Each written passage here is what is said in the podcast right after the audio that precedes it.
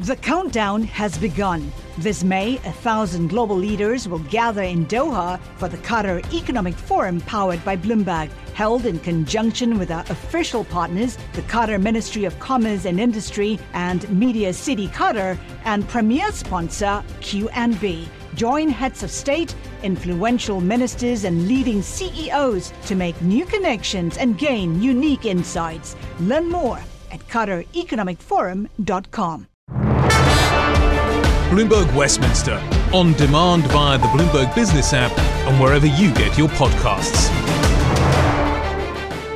Welcome to this special Jubilee podcast edition of Bloomberg Westminster. I'm Caroline Hepker. And I'm Stephen Carroll. So the bunting is out, street parties and barbecues are being prepared, and a sense of excitement is actually really palpable. People are already camped out in London for the big set pieces of this four day Platinum Jubilee bank holiday weekend to celebrate the Queen's 70 years on the throne. But how much will it lift the spirit of Brits and worries that have undoubtedly descended about the British economy? Well, joining us now to discuss is our Bloomberg opinion columnist Andrea Felsted and our UK economy reporter Lizzy Burden. Uh, look, the weather forecast is pretty mixed, and I mean, we have to say the backdrop to these celebrations have become really quite grim. I mean, consumers are under so much pressure. Lizzy, the extra bank holiday, though, you've done a little bit of research into this. How much do you think it actually will help or hinder the economy? I think in the public imagination, the idea is that having a great big party is going to lift things, but will it really? Yeah, you've got to remember that all the pubs that are open, all the restaurants that are doing corgi cafes are not likely to make up for the factories and offices that will be shut. And they're the, the parts of the economy that add the most value. So, our economists, based on previous bank holidays in 2002 and 2012, reckon that this extra day off will shave half a percentage point off quarterly GDP growth because you're effectively turning a weekday into a weekend and losing all the productivity in the process. And you've got to factor in the hangover effect because it's not just the Thursday that you're celebrating. I spoke to a bride who's getting married on the Jubilee Bank holiday specifically for the reason that she wants her guests to have extra time to be hungover. And she says she very much hopes that they'll be pulling sickies on the Monday and Tuesday. Uh, so you've got to factor in those extra days off. But, but, but, but, the swing back from this low in Q2 into Q3 will actually mean that we don't get two quarters of negative economic growth. So you could say the Queen's going to save us from a technical recession. Andrea, after two years of the pandemic, this is the first of the big summer gatherings. Even if the weather forecast doesn't look great right now, are people going to be going all out, eating, barbecuing, shopping? Definitely. Um, I think there definitely will be street parties. Uh, people will be buying extra food. Um, it's estimated that the uh, Diamond Jubilee meant a 10% increase in uh, food sales, um, in supermarket sales. So um, we could expect a similar effect this time around. You've also got lots of new outfits, street parties, and next said um, you know, uh, more than 10 years ago now that the, uh, the royal wedding um, in 2011 actually lifted demand for new outfits for street parties and gatherings. And fashion is back in fashion right now. We haven't bought a lot of new clothes, particularly dressy going out clothes, for the last couple of years. So I'll expect that fashion retailers will have been very busy over the past couple of weeks as people are buying those outfits uh, for events. Lizzy, there's been talk, though, of making this bank holiday, this extra day off that we're getting on Thursday, a permanent feature, should we? Well, yes, that's campaigners like Brendan Cox from the Together Coalition who are calling on the government to make it an annual fixture.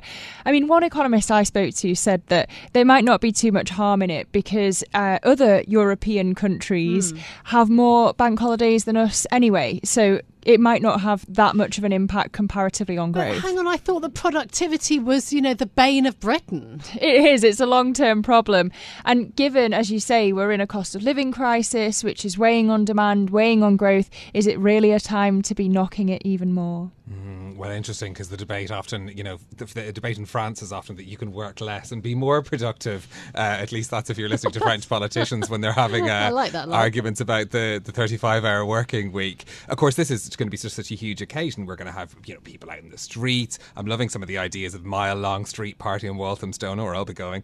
Um, photographs of the Queen's reign being projected onto Stonehenge. You've got, you know, people camping out already to be ready for the big events as well. Andrea, you know, not not all Brits are monarchists. Uh, it's hard to find one though who isn't a supporter of Queen Elizabeth. She is both the formidable and quiet figurehead, and and you know, such a such a large part of people's reflections on British society. That's right, and it's certainly what all the retailers are banking on. They are, um, you know, they're really rolling out these special products to commemorate the event. And, um, you know, we've got corgi cakes, we've got bunting. Um, Morrison's has, has, renamed the Victoria sponge the Elizabeth sponge. Um, you know, they really are going all out um, to try and get people into the spirit and sell these special products. So they mm. are they are definitely banking on um, you know everybody celebrating this. I mean, the thing about um, you know the the royal family, and they will be. I mean, one of the kind of set pieces of the weekend is going to be the the royal family appearing on the balcony at Buckingham Palace. That's sort of one of the things that people are camping out for on the on the Mall to see the fly past and the military parade, yes, but also to see the royal family. It's a selling point for Britain abroad. I mean, it is part of our soft power toolkit, isn't it? Um, you know, that the Queen has been so long serving that she is the head of the Commonwealth, that is so widely respected. You know, Donald Trump came and had a state visit with her. You know, that and and wanted to. At least that was the kind of the press coverage at the time that the U.S. president wanted to come to the UK to do this. So I suppose in terms of its value abroad, how can we I think it's hard to put a pound and pence value on it, but it surely is part of our armoury, isn't it, Lizzy? Yeah, and it's not just how much she contributes economically in terms of tourism. As you say, it is this all this uh, soft power that she holds. And she's advised every prime minister going back to Boris Johnson's hero, Winston Churchill. Remember, she took the throne at just 25. So she's had a unique insight into every political crisis that the UK has navigated in the 13 prime ministers' terms since then. She's got all this wisdom. She's been a figurehead for stability. And you can contrast that with all the chaos in politics at the moment Partygate, the cost of living crisis. Mm. But then, much of this is specific to her. It's not the crown. You know, you've got Prince Charles without all that experience that gives her that authority. You've got the scandal around Prince Andrew. Let's not go into that right now, mm. but you have. Um, so while this is a celebration, it's also a reminder that, you know, sadly, inevitably, the Elizabethan era will not be forever and the future is uncertain beyond that. Andrea, this is also a long weekend for people to get away. Is there, you know, are, are, we're already talking about travel chaos in, in airports and in travel as well. Is there is there an economic benefit to people moving around and getting away for the weekend too?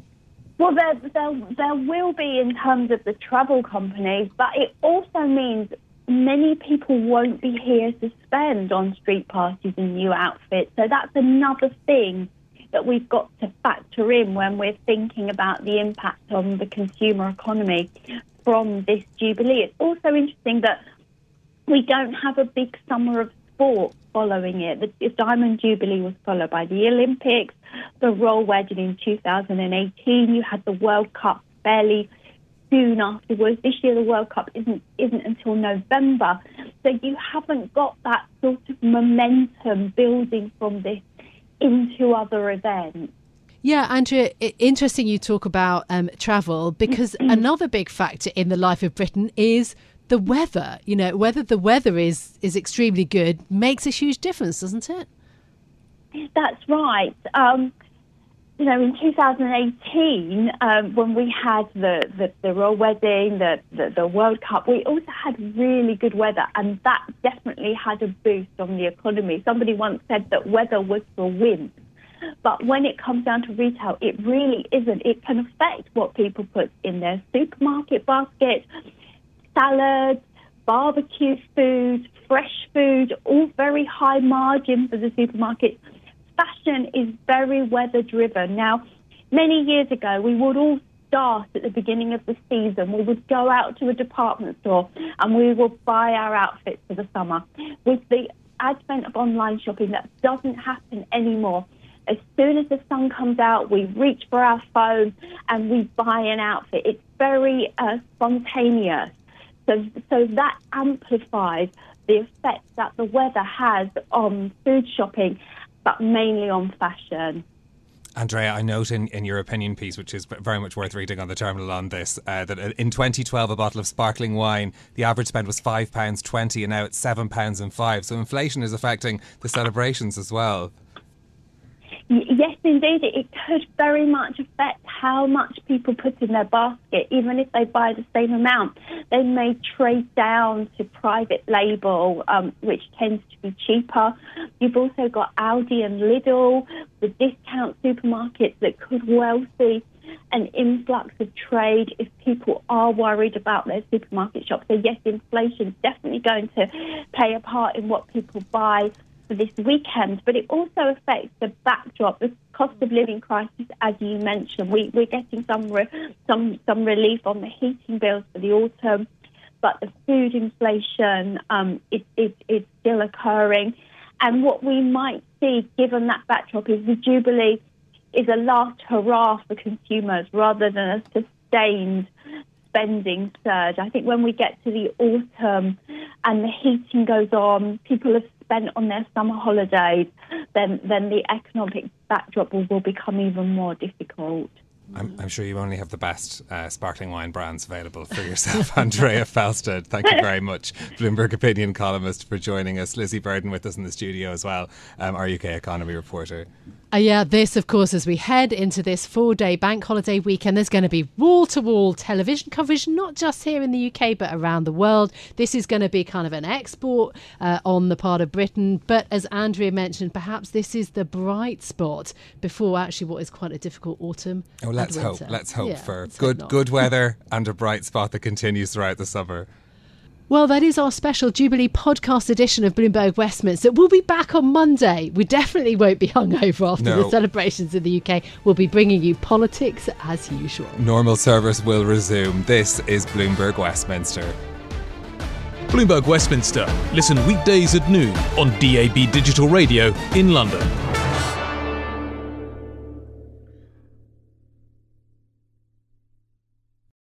Collaborate for a greener future at the Bloomberg Green Festival, a groundbreaking celebration of the thinkers, doers, and innovators leading the way. From design and culture to technology, science, and entertainment. Hear from inspirational speakers and immerse yourself in climate solutions. July 10th through 13th in Seattle. Title sponsor Amazon. Official airline Alaska Airlines. Get 20% off using promo code radio20 at bloomberglive.com slash green festival.